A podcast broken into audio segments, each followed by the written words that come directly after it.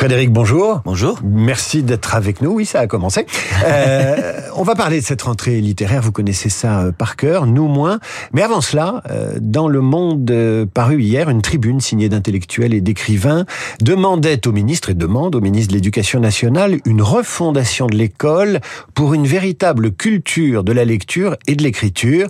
Est-ce qu'on vous a proposé de la signer? Ils vous ont oublié? Non, ils m'ont oublié, mais c'est pas très grave. Je, je l'aurais signé volontiers parce que je crois que c'est très important euh, que la lecture euh, survive euh, aux écrans. Et, euh, et, je, et je, je crois que la rentrée littéraire est un bon symbole pour ça. C'est quand même, un- un- on est un des seuls pays où euh, on s'excite à partir du mois d'août et jusqu'en novembre euh, pour parler d'auteurs vivants.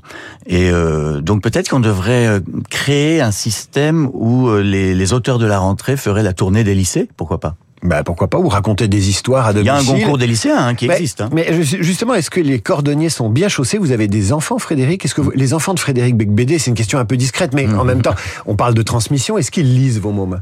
Alors, ils lisent, euh, oui, ils lisent, mais pour l'instant, euh, ceux qui ont 5 et 7 ans euh, ne lisent pas encore mes livres. Et ça, c'est très bien, je crois. Mais je pense qu'ils les, ils les liront tardivement. Tardivement. Frédéric Becbédé, seulement 466 nouveaux romans en cette euh, Seulement, merci. automne. Je dis seulement parce que c'est la rentrée la moins prolifique depuis une vingtaine d'années. Vous avez une explication? C'est un retour à la raison des éditeurs? C'est la sobriété?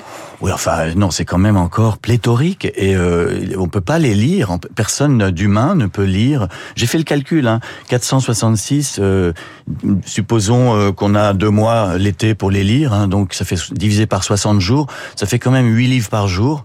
Euh, bon, donc personne ne va tous les lire. Alors c'est là où ça se complique. Et le, le travail des jurés des prix, comme euh, celui des critiques littéraires, c'est euh, de, de défricher, d'essayer de dans cette euh, dans cette avalanche euh, de, de talents, de de déceler euh, le roman, la pépite, euh, qui, qui aura du style et qui aura une histoire euh, passionnante à raconter. Vous parlez de critique littéraire, et vous l'êtes. Vous parlez de, de défrichage. Comment faites-vous, parmi ces plus de, de 450 romans, pour trouver justement la perle rare Est-ce que c'est un éditeur qui vous appelle et qui vous dit attention, celui-là ou celle-là, ça va être formidable Oui, il y a Ou est-ce que vous êtes fouilleur Il y a ça et on s'appelle entre nous. Moi, j'ai un, comme, enfin depuis le temps, un réseau de de- d'amis journalistes. Euh, on s'écrit, on s'appelle, on s'envoie des emails. Avec les mem- membres du jury Renaudot, on s'envoie des listes pendant l'été. Je sais que l'Académie Goncourt fait la même chose. Et d'ailleurs, je rends hommage à la liste euh, qui a été publiée avant-hier parce qu'elle elle est, elle est assez euh, originale. Euh, Il y a, euh, il y a Neige Sino, euh, il y a euh, Gaspard Koenig. Euh, ils font, ils font vraiment de plus en plus ce travail aussi de découverte. Vous m'aviez dit que vous, vous en diriez du mal Oui, euh, c'est- c'est- mais ce sont des concurrents que, et on est dans le même C'est restaurant. concurrents du, du, du prix Renaudot. On est dans le même restaurant, donc on boit des coups ensemble. Malgré Bon. tout, il faut faire attention. Bah, bah, Mais- Vous m'avez dit quand même, Gallimard, euh, on a va- on cinq livres dans cette sélection. Oui, il y a cinq, il y a même six livres si on compte les éditions de minuit euh, qui ont été rachetés par Gallimard. Euh, il y a six livres du même groupe, euh, Madrigal. Bon, mais c'est peut-être pas eux, pas eux qui vont l'emporter, on ne sait pas. Est-ce que Nous- vous- nous, notre, notre boulot, nous en tant que prix Renaudot, on a été créé pour rattraper les erreurs euh, des Goncourt. Donc, euh, on va essayer d'avoir une liste différente. Est-ce que vous vous appuyez aussi sur euh, des connexions auprès des libraires? Est-ce que vous avez un réseau de contacts en librairie euh, qui sont des informateurs, quoi? Oui, bien sûr. Oui, moi, je, enfin, moi, je fais le tour de, des librairies du Pays Basque où j'habite. Donc, euh, j'écoute, j'écoute ce que disent les libraires parce que c'est important. Ils, reçoivent les mêmes euh, livres que nous. Ils les reçoivent à peu près en même temps que nous, d'ailleurs. Donc, ils commencent à lire l'été et c'est intéressant d'échanger euh, parce qu'on on- on- c'est impossible, encore une fois, de lire euh, huit livres par jour. Donc, euh, par exemple, euh, mon camarade Arnaud Vivian euh, a parlé au Masque et la Plume d'un premier roman de Clément Camard-Mercier, qui, qui le, le roman de Jeanne et Nathan chez Actes Sud. Euh, J'avais absolument pas du tout vu passer ce livre. J'ai ouvert ce livre et c'est un très grand, grand livre, hein, vraiment un premier roman extrêmement réussi.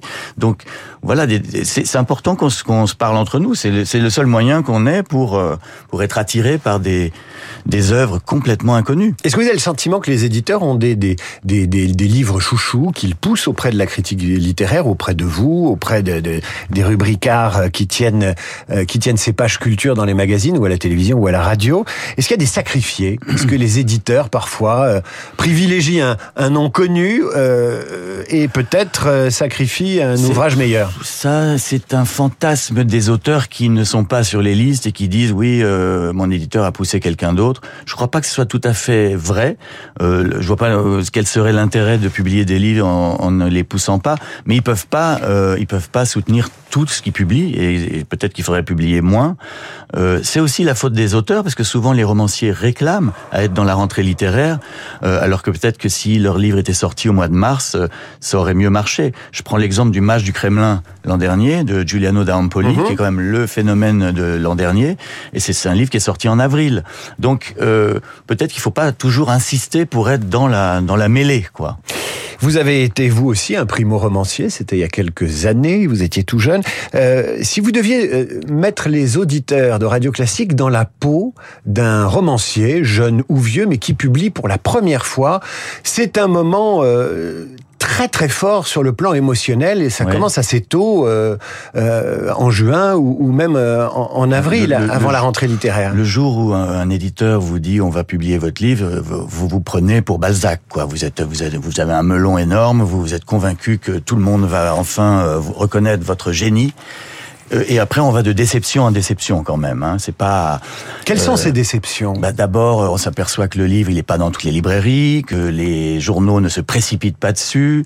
On n'est pas tout de suite invité à la grande librairie ou euh, ou chez David Abiker.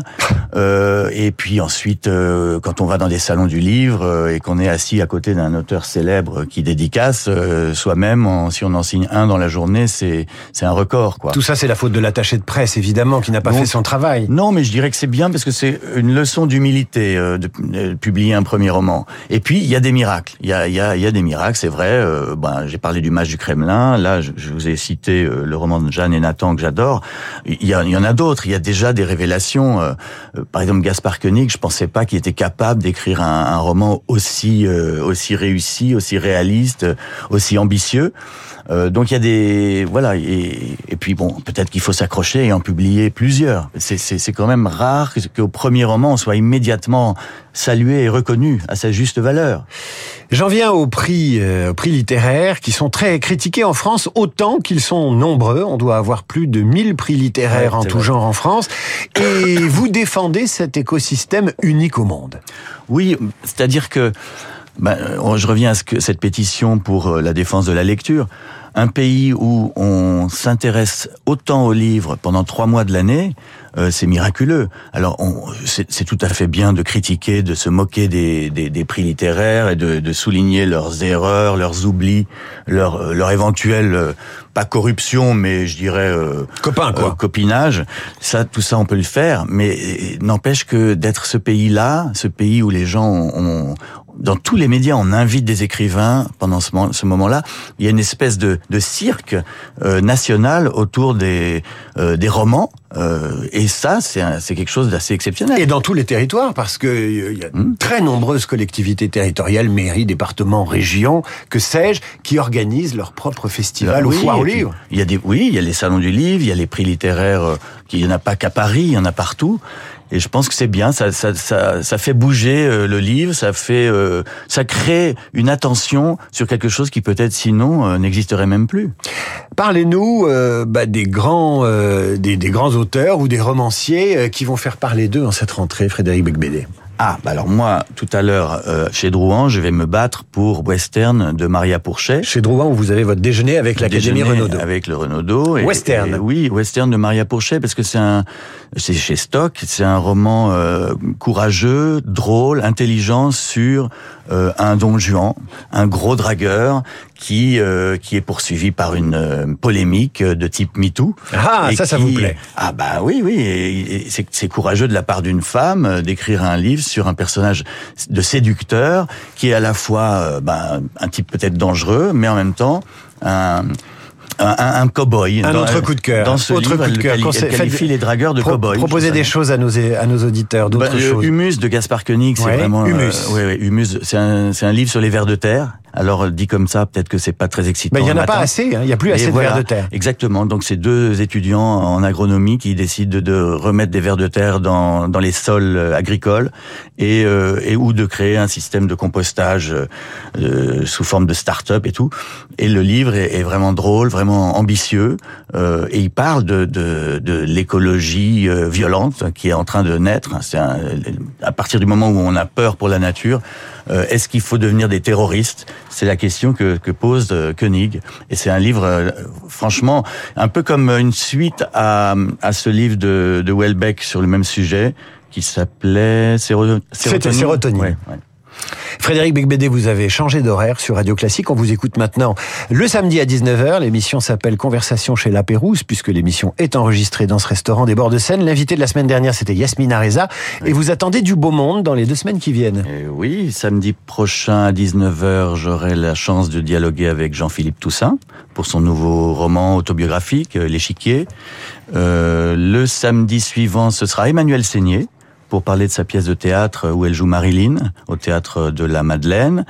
Et puis ensuite Amélie Nothomb. Euh, ça c'est un rendez-vous régulier, c'est c'est c'est mon épouse, donc je, on va on va bien s'amuser. Vous avez un roman en préparation, là, Frédéric Becbédé? Euh, J'aimerais bien, mais non, c'est plutôt un dictionnaire qui va sortir à la fin du mois. Amoureux? Un dictionnaire amoureux De? des écrivains français d'aujourd'hui.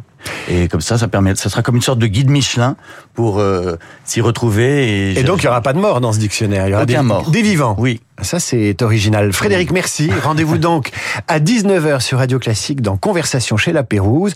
À suivre la revue de presse d'Hervé Gattegno qui vient de découvrir un gisement d'hydrogène blanc en Bretagne et il adore ça, l'hydrogène. Radio Classique, il est 8h.